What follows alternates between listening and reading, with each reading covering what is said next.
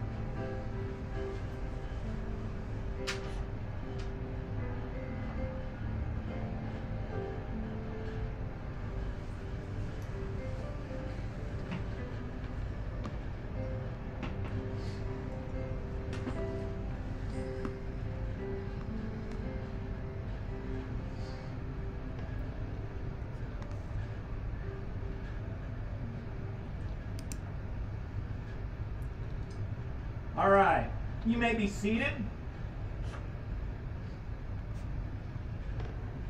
As we continue singing this morning, when we all get to heaven, what a day of rejoicing that will be. Let's sing together.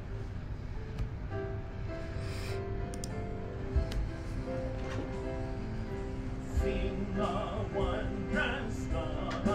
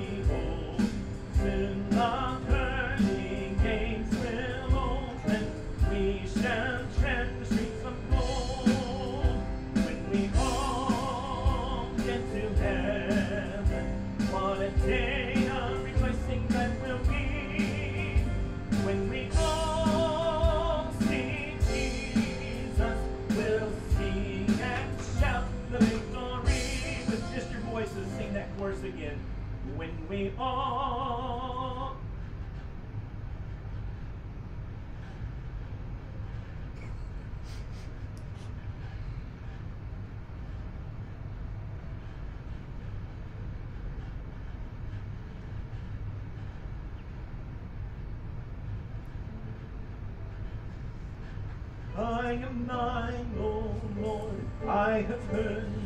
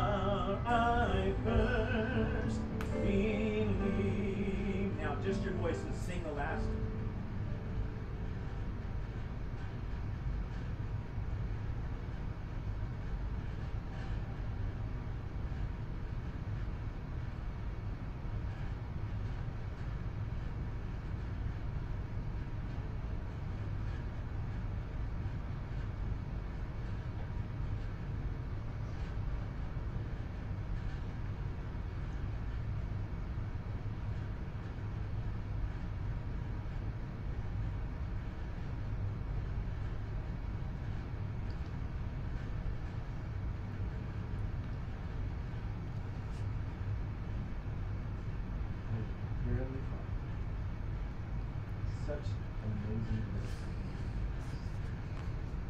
May you bless this time. May we listen, respond with ease. Word is preached and heard. In Jesus' name.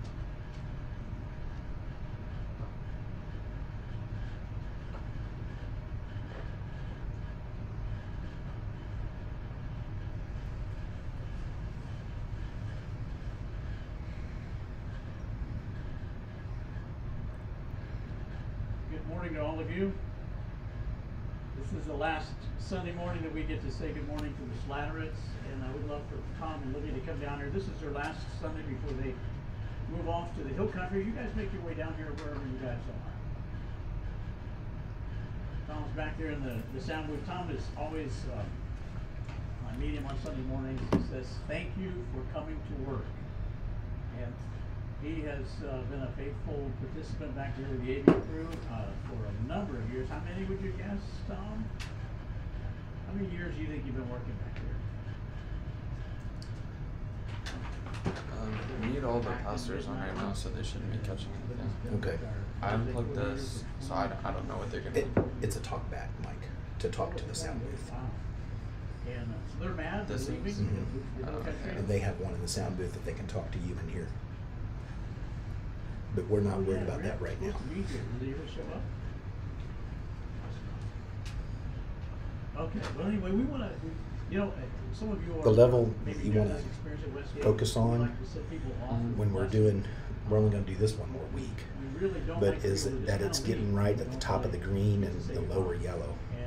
So So the music, if that's and pray for right in that area, such a long you're- time. How many you're in pretty good total shape. with Westgate? Okay. Yes. So Raymond's hitting there too, so it's, it should be good. That is a- How many people are? But when we're doing music, that's kind of the, the, what you focus on. But when we, You guys are really getting old, but they're when we do it, We want to um, rally around them. Thank you guys for the ministry you've had. When we get the, don't the know ATM back, which we're, I think it's this week, we're recruiting getting it back. volunteers, but Okay. I Um, remember you working back there in the AV booth, you're not a. We're gonna have to, you uh, find the latest phone, the greatest equipment, all that, and you maybe take a said, "I will listen, I think, help out." Through one of the services, either Facebook or YouTube, and just see. I don't know that we have any levels that we can see on there, but Do you know why they can hear us, or Hmm? Do you know why they can hear us? They can hear you? something? Yeah. Some. Did you not see my text? uh, Something is picking us up Clint Stewart in the live stream. They can hear us talking here, and I don't know why. since he was about ten. is that Talk So that's Mecca? like what seventy years ago, and when they were No, I pulled everything down but what we're actually using as far as I know. over the slaverts as they prepare. Do you see one that says talk back? chapter of their life out in Hill Country. And uh, so once we get everybody up here, Clint can go ahead and lead in prayer. Hey, do we have a microphone for you? No, I don't. Hmm. Okay, that's why you unplugged it then. Okay, all right. Yeah. We'll have to figure that out. Yeah, I have no idea.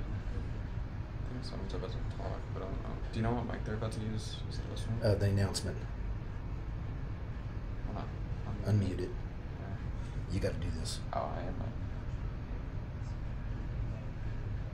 This group of leaders, uh, we thank you that they have all of the giftings that you've given them, uh, both in administration and and working with sound and the technical side of doing church.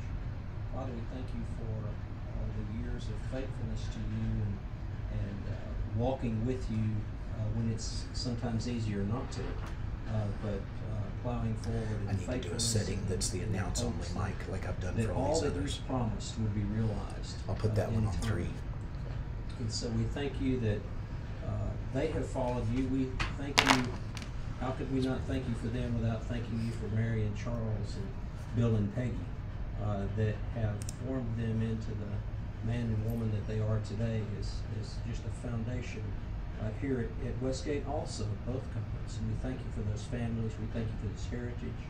We thank you for their kids that are going forward uh, with faithfulness uh, to love you and follow you and walk with you. And we just pray that, that by generations that uh, faithfulness will continue in this family. Uh, we lift up the, the community of believers that they will go to join. We pray that they'd be received with Christian fellowship, with Christian love, and that they would find uh, avenues of ministry there that out. uh, to uh, See if I encourage it faithfulness in, in all believers uh, in that community of faith. We pray their plans would be realized, Father, in as much as it's in a direct line with your will for their lives. Uh, and Father, if it's not your will that they stay out there so far from us, uh, that you would bring them back. And we will receive them, Father, and forgive them of their sins. We thank you for your goodness and kindness to them and your goodness and kindness to us through them. In Jesus' name, amen.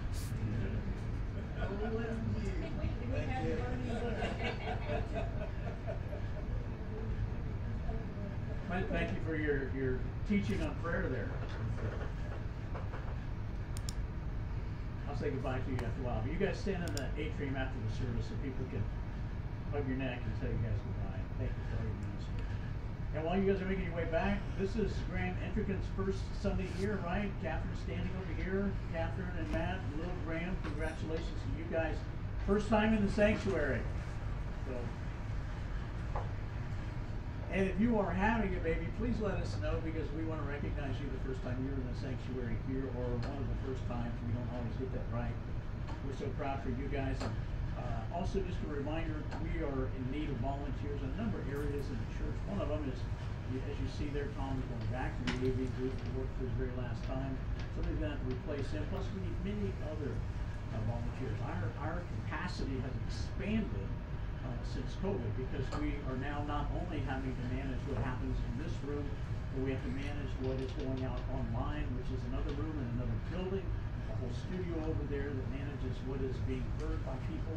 Uh, we have a number of uh, vacancies that we need. And, and so, again, like Tom, you may not have a great passion for that, but if you are willing to serve, uh, you can be trained. And some of you do have a passion. You want you want our church to look great out there. You want our church to look good online. You want people to be able to connect with us. COVID has changed so much of the way church is. We will never move away from gathering because the scripture reminds us of that. But we are also having to deal with the reality that many people are connecting in different ways than they did before. It used to be the only way you could connect is if you were here in person. Still believe that's the best way, always will be. But we want to help other people connect, especially as they connect with God. And so we need help there. Uh, we have a number of needs in our kids ministry. And the reason I'm taking time to talk about this is, is we desperately need people uh, to step forward. and I say desperate, that's kind of a bad word. We really do. But that's the way the church is supposed to be run, is people using their spiritual gifts, servanthood, ministry, preparing the next generation uh, to understand who God is. Right now, as we all know, the generations that are following after us are not tracking towards God. The most recent statistic that I read uh, was recently just kind of astounding to me because you hear a number of people uh, bemoan church attendance, not only in our church, but in many churches around the country. Church attendance, church attendance has dropped 50% in the last 20 years. 50% in the last 20 years in America. So if we continue to do that, we'll have a whole generation that won't even know what it is uh, to be a part of the church. So we want to train our kids. Uh, Janet is going to be back at the Connection uh, Center after the service. And if you know, hope all of you know Janet, our children's minister, she'll be back there, and you can sign up to help out in any number of capacities. So anyway, thanks for doing that. Uh, thank you, Jeff, for doing such a masterful job last week. You know, the importance of online and the recording is I was able to uh, participate in the service that was taking place last week, and Jeff did a masterful job of talking about just what it means. Yeah, from John chapter 14. I appreciate his perspective on that and the way that he presented that. As we continue to this series on mandates, talking about what God wants us uh, to do with our lives, and that is to obey him, teaching people to obey everything that he has commanded us. The reason we talk about that is because we believe, I hope you believe this, that everyone, everyone is better off if we obey Jesus. And just let's take a moment to pause on that. Would you rather your neighbor obey the devil or obey Jesus? Well, it's pretty obvious, right? I mean, you say, well, he already is obeying the devil. But you would prefer for all of your neighbors to be what? Obeying the Lord rather than the devil. And when everyone is obeying Jesus, the world is a lot better place. The only way that we can obey Jesus is becoming more informed and knowledgeable about what he has commanded us to do. We've seen that through these mandates, these two categories of loving God and loving others and following the process of denying ourselves so that we can follow after Christ. As we think about these commandments, it's easy to get a little bit stressed out about it, like we're not doing enough, we need to be doing more. And, and I pray for all of us that we would take comfort that God has given us these commands as a roadmap for our life to a better way of living. If we follow after Christ, our life will be better and we will become better at life. Today, we're going to take a little bit of a, an unusual turn. We've heard about do not fear, do not fear, and do not fear. All throughout the Bible, right? There are hundreds of passages. Do not fear, do not be afraid, do not be scared. But you know that God has commanded us to fear? You have been commanded to fear. Isn't that good news for those of you that are fearful? What are we to fear? In Matthew chapter 10, verse 28, Jesus said, Fear God. Look at this passage of scripture. It's found in, in Matthew chapter 10. It says, Do not be afraid of those who kill the body but cannot kill the soul, but rather be afraid of the one who can destroy both soul and body in hell. And Jesus was referring back to Isaiah chapter 8, verse 13, and I love the way that that's translated in the 1996 translation of the New Living Translation. Do not fear anything except the Lord Almighty. He alone is the Holy One. If you fear Him, you need fear nothing else. Oswald Chambers said it very similarly. The remarkable thing about God is that when you fear God, you fear nothing else. Whereas if you do not fear God, you fear everything else. fear God. So what does that mean? You say, okay, you told us to fear God. Bible says that. What does it mean to fear God? It is it is the it is the experience of having reverence for God. Of putting God in his proper place. To look at God as the Almighty Holy One. Just as it says in Isaiah 8:13. He alone is the Holy One. Look at Exodus chapter 20, verses 1 through, through 3. This is the beginning of the Ten Commandments. God spoke all these words, saying, I am the Lord your God who brought you out of Egypt, out of the land of slavery. You shall have no other gods before me. And then the next three commands talk about our relationship with God, of keeping Him holy, it's revering Him, acknowledging Him as who He is. Jesus began the, the model prayer. We think of it as the Lord's Prayer, but in Matthew chapter 6, verse 9, he said, This then is how you should pray Our Father who art in heaven, hallowed be your name. Revered, sacred, held in the highest esteem. That's what it means to fear God. Do we need that? We live in days of insanity, don't we? You think about the days in which we live. We've been told that there is no such thing as absolute truth. Yet in the same culture, we have a subculture called the cancel culture. How can you say something is wrong when you said there's no absolute truth? What great insanity we live in. So, how do we live in such crazy times? Well, Proverbs chapter 1, verse 7 opens the book of Proverbs, Solomon saying, The fear of the Lord is the beginning of wisdom. And in chapter uh, 10, uh, verse, in chapter, I got the wrong verse. Later on in the book of Proverbs, 9:10, I believe, the fear of the Lord is the beginning of knowledge and wisdom. So here's Solomon saying, You live in a crazy time. Your pastor can't even get the right verse. It's so mixed up out there. So you need to fear the Lord because that's the beginning of knowledge and it's the beginning of wisdom. That's what we need in this culture of insanity. So knowing that, that we've been commanded to fear God, we understand somewhat of what fearing God looks like. We're now going to talk about the fact that fearing God does two things for us. It protects us and it prepares us. If you want to jot those down just in your mind, you can remember that. That when we fear God, it protects us and it prepares us. And that's what Jesus is talking about in Matthew chapter 10, verses 26 to 33. If you have your Bible, I'd love for you to follow along. This is a section of Scripture, as you're turning there, in which Jesus specifically focuses on discipleship with a key emphasis about our identity in Christ. He is sending out the 12 disciples. They're going out into the world to be his messengers. This is at the end of his ministry. This is a part of his ministry. It's a training part. And he's saying this is what discipleship is supposed to be. We're not going to read all of that. But then he says, in the midst of this, I am preparing you and I am protecting you. Listen to what it says, beginning in verse 26. So don't be afraid of them, for there is nothing concealed that will not be disclosed, or hidden that will not be made known, meaning that God knows everything, that everything will ultimately be made right, is what Jesus is saying. What I tell you in the dark, speak in the daylight. What is whispered in your ear, your ear proclaim from the roof.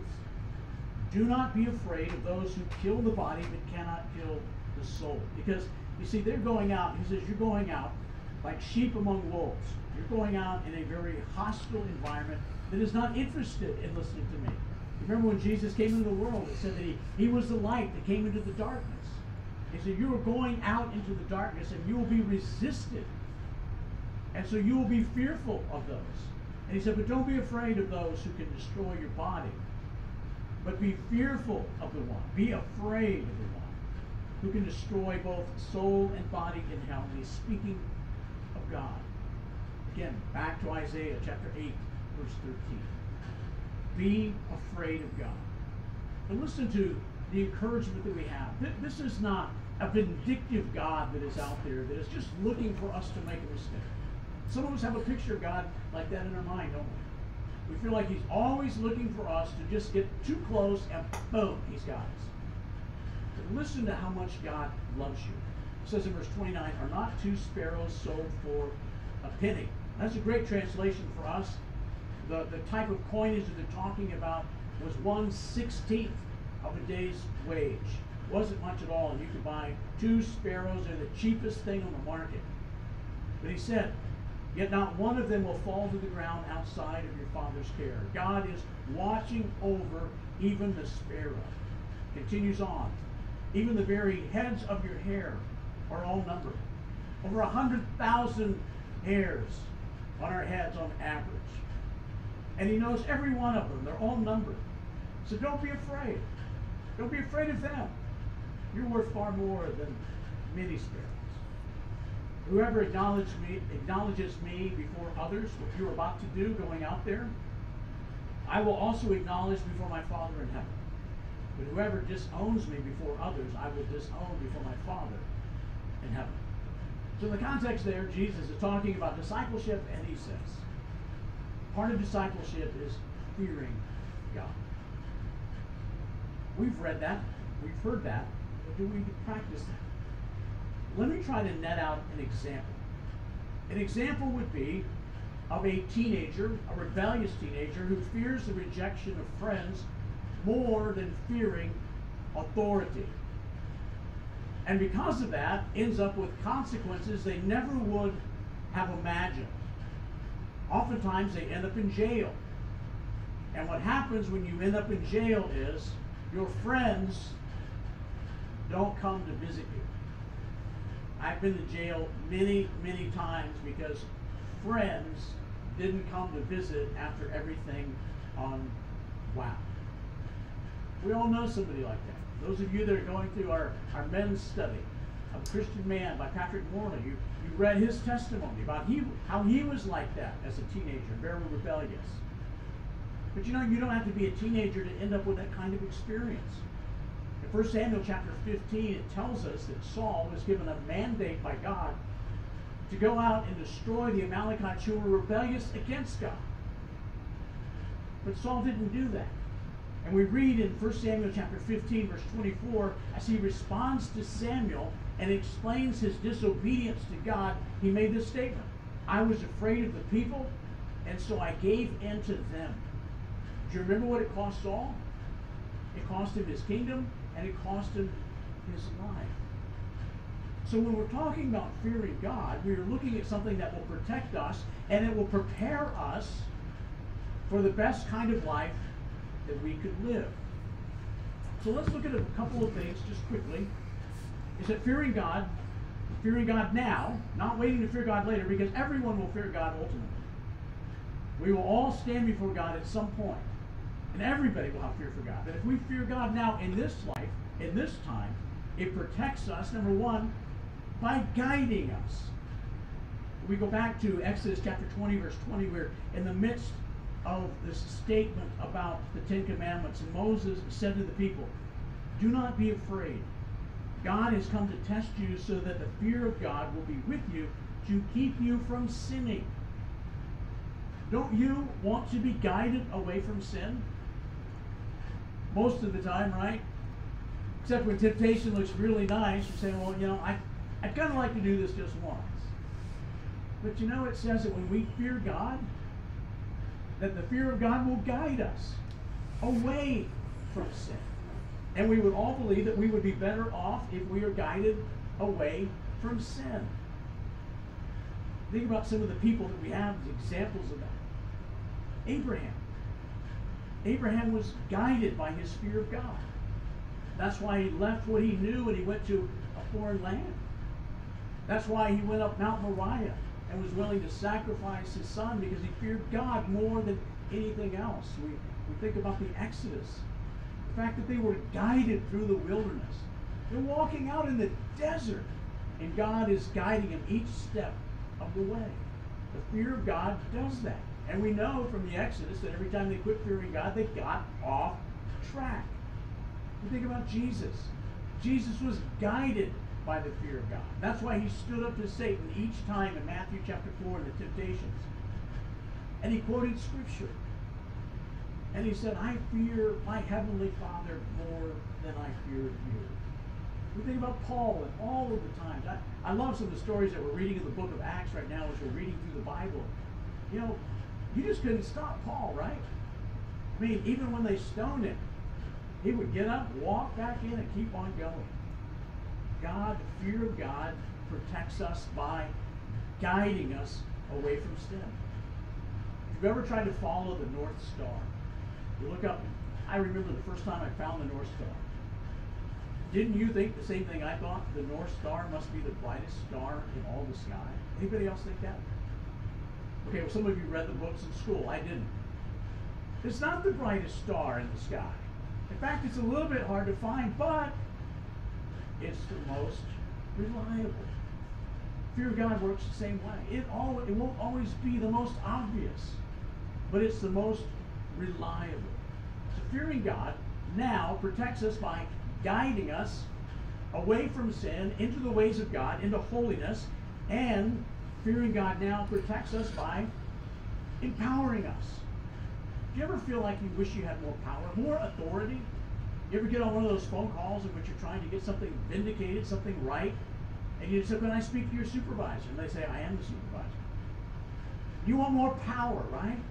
And here is God's word saying that we are empowered by our fear for God. Listen to what it says in 2 Timothy chapter 1, verse 7. For the, the Spirit of God has not given us a spirit of timidity, of fear, but of power, of love, and self-control, self-discipline. Think of the power that is there. Power, love, self-control. Again, we go back and we think about some of the people from history. We think about Noah, the power that he had to build this enormous boat and take on this just an unfathomable project to build an ark and bring all the animals and, and go through the flood.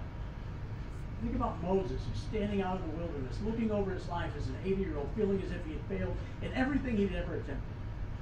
God calls him to go and bring over 2 million people out of Egypt from the most powerful man on the face of the earth. Think about David, as a young teenager, standing up against the mighty gladiator, Goliath. He was empowered because he feared God more than he feared the giant. Think of Jesus and the apostles doing the exact same thing, which they were motivated by their fear for God and they were empowered by that. Is there any greater power than our Savior?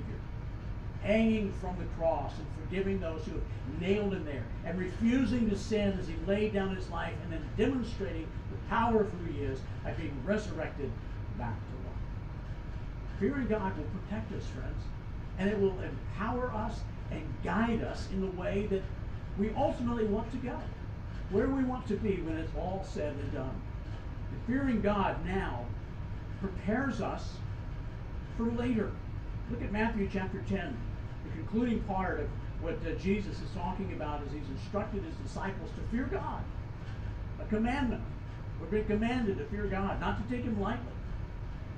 Whoever acknowledges me before others, I will also acknowledge before my Father in heaven.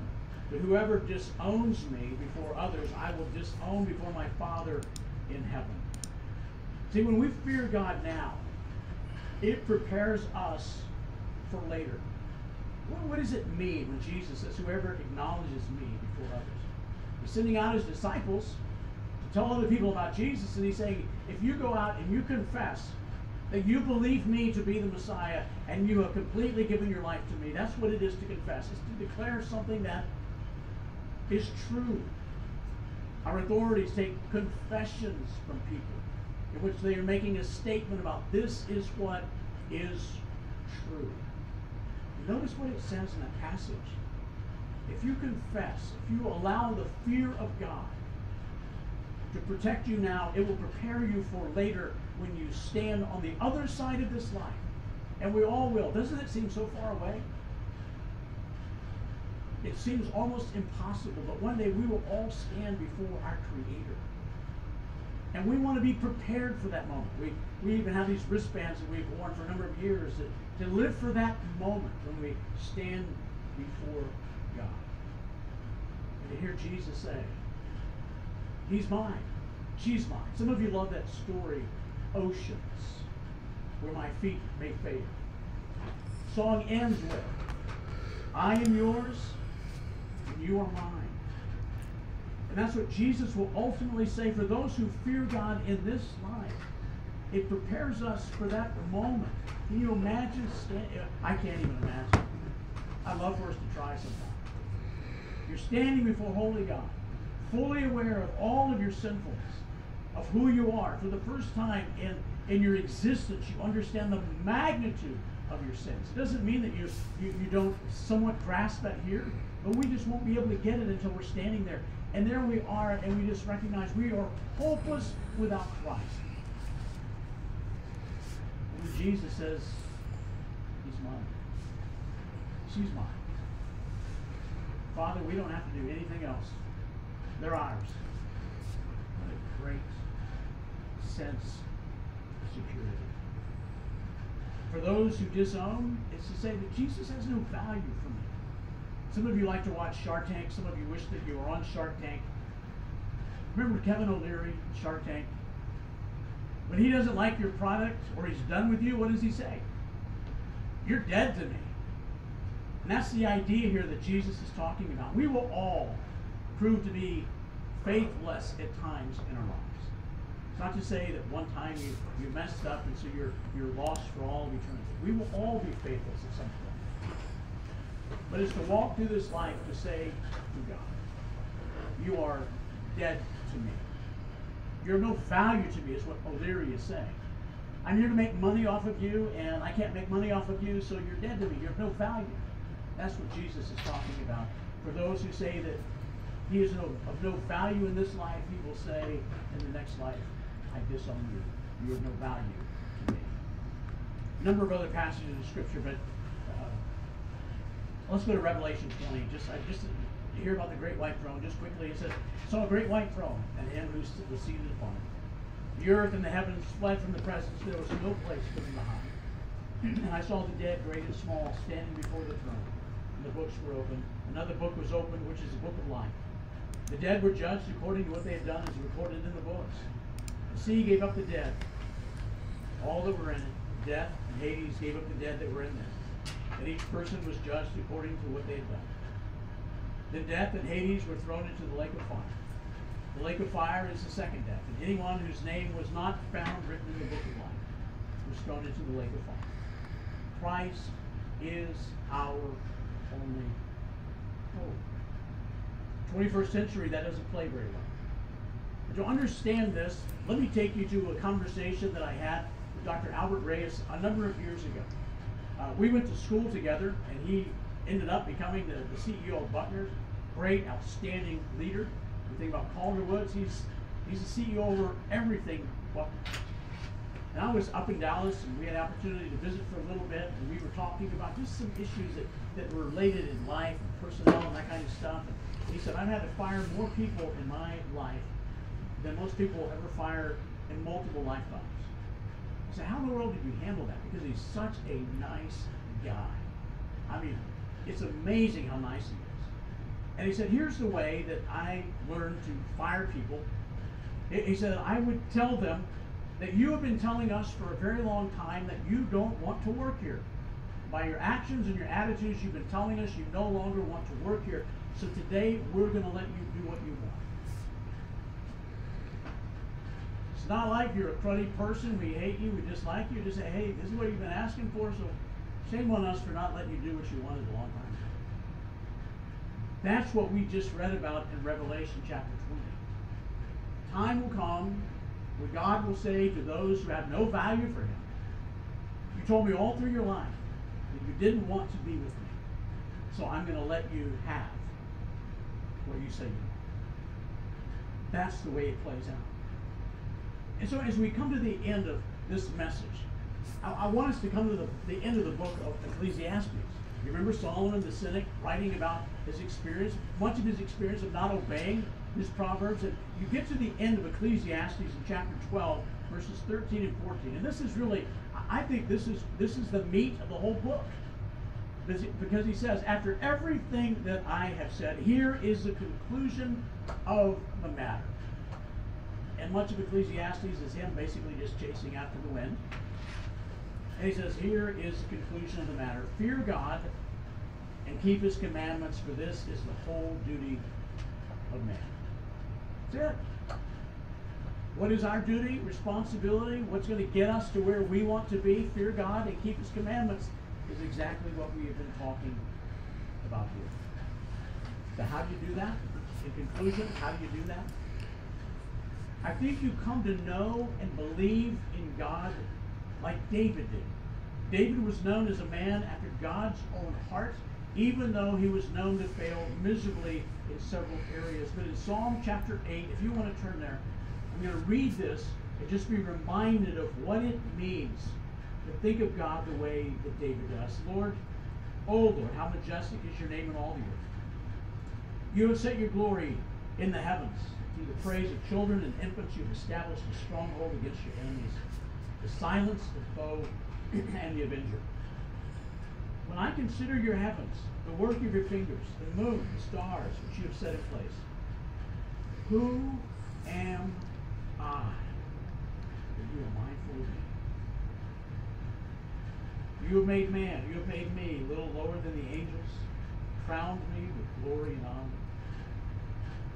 You made me ruler of the works of your hands. You put everything under my feet flocks, herds, animals, birds, fish. Oh Lord, how majestic is your name all. I think we become too fixated on the concrete and the carpet, two C's. We spend most of our life looking at the concrete and the carpet instead of looking up at the majesty of who God is. And David lived in a different time, in a different era, and he knew what it was to sit out on the hillside at night and look up at the expanse of the skies without a telescope, and he said, Oh God, who am I that you would be mindful of me after all that you have done? I think for all of us that would be a great thing to do. Yes, read God's word. Yes, worship God. But friends, take your eyes off the carpet, carpet and the concrete and look up and see what God has done. Encouragement, Psalm 147 11, the Lord delights in. Take courage in that. And if you've not yet come to fear God as your Lord and Savior, I want you to know that God loves you and He has created you to have an eternal relationship with Him. But because our propensity is to not fear God, because of our sinfulness, we don't fear God. And that separates us from God. And the only one who can bridge that chasm is Jesus Christ. Thankfully, Jesus can make us right with God. All we have to do is humbly repent of our sins and completely surrender our life to Jesus Christ. My question for you today is, have you done that? I hope you have. And I hope that you will take this, these next few moments of this worship service to celebrate your relationship with God. But if you've not, then I'm going to invite you to pray with me to receive Jesus Christ as your Lord and Savior. Let's pray together. Lord, we recognize that possibly today someone is gathered with us either online or in this room that has never come to the understanding of what it means to fear you so much that we completely surrender our life to you. Lord, if anyone is in that predicament today, I pray that they would voice a prayer similar to this. Lord Jesus, I recognize that I am a sinner in desperate need of your forgiveness. Please forgive me of all my sins and become the Lord and Savior of my life. I surrender to you all that I am and all that I have, and I will follow hard after you the remaining days of my one and only life. Lord, we love to hear those many times that you remind us to not carry fear in our hearts, and we celebrate those passages. Yet may they not overshadow this overarching command that you have given us to fear you, knowing that our lives will be better, be better when we do. That we will learn to walk in obedience to you and therein find the abundance that you offer to each and every one. Lord, thank you for my church family. Oh, how I love them. I pray that you would speak and minister to them. Give them comfort where comfort is needed. Challenge them where they need to be challenged. And Lord, help us to take our eyes off the carpet and the concrete to see the expanse of who you are in our daily lives. In Christ's name we pray. Amen. Love y'all. Thanks for listening. If you feel like you need to make a decision, I'll be standing over by the cross. You can meet us at the Connection uh, Center after the service. You can fill out a communication card and bring that back to us there. Maybe you have something in your mind that, you need to settle with God. Just know that there's many ways you can do that as we stand together and we sing this final song as we close in worship. Let's stand together in this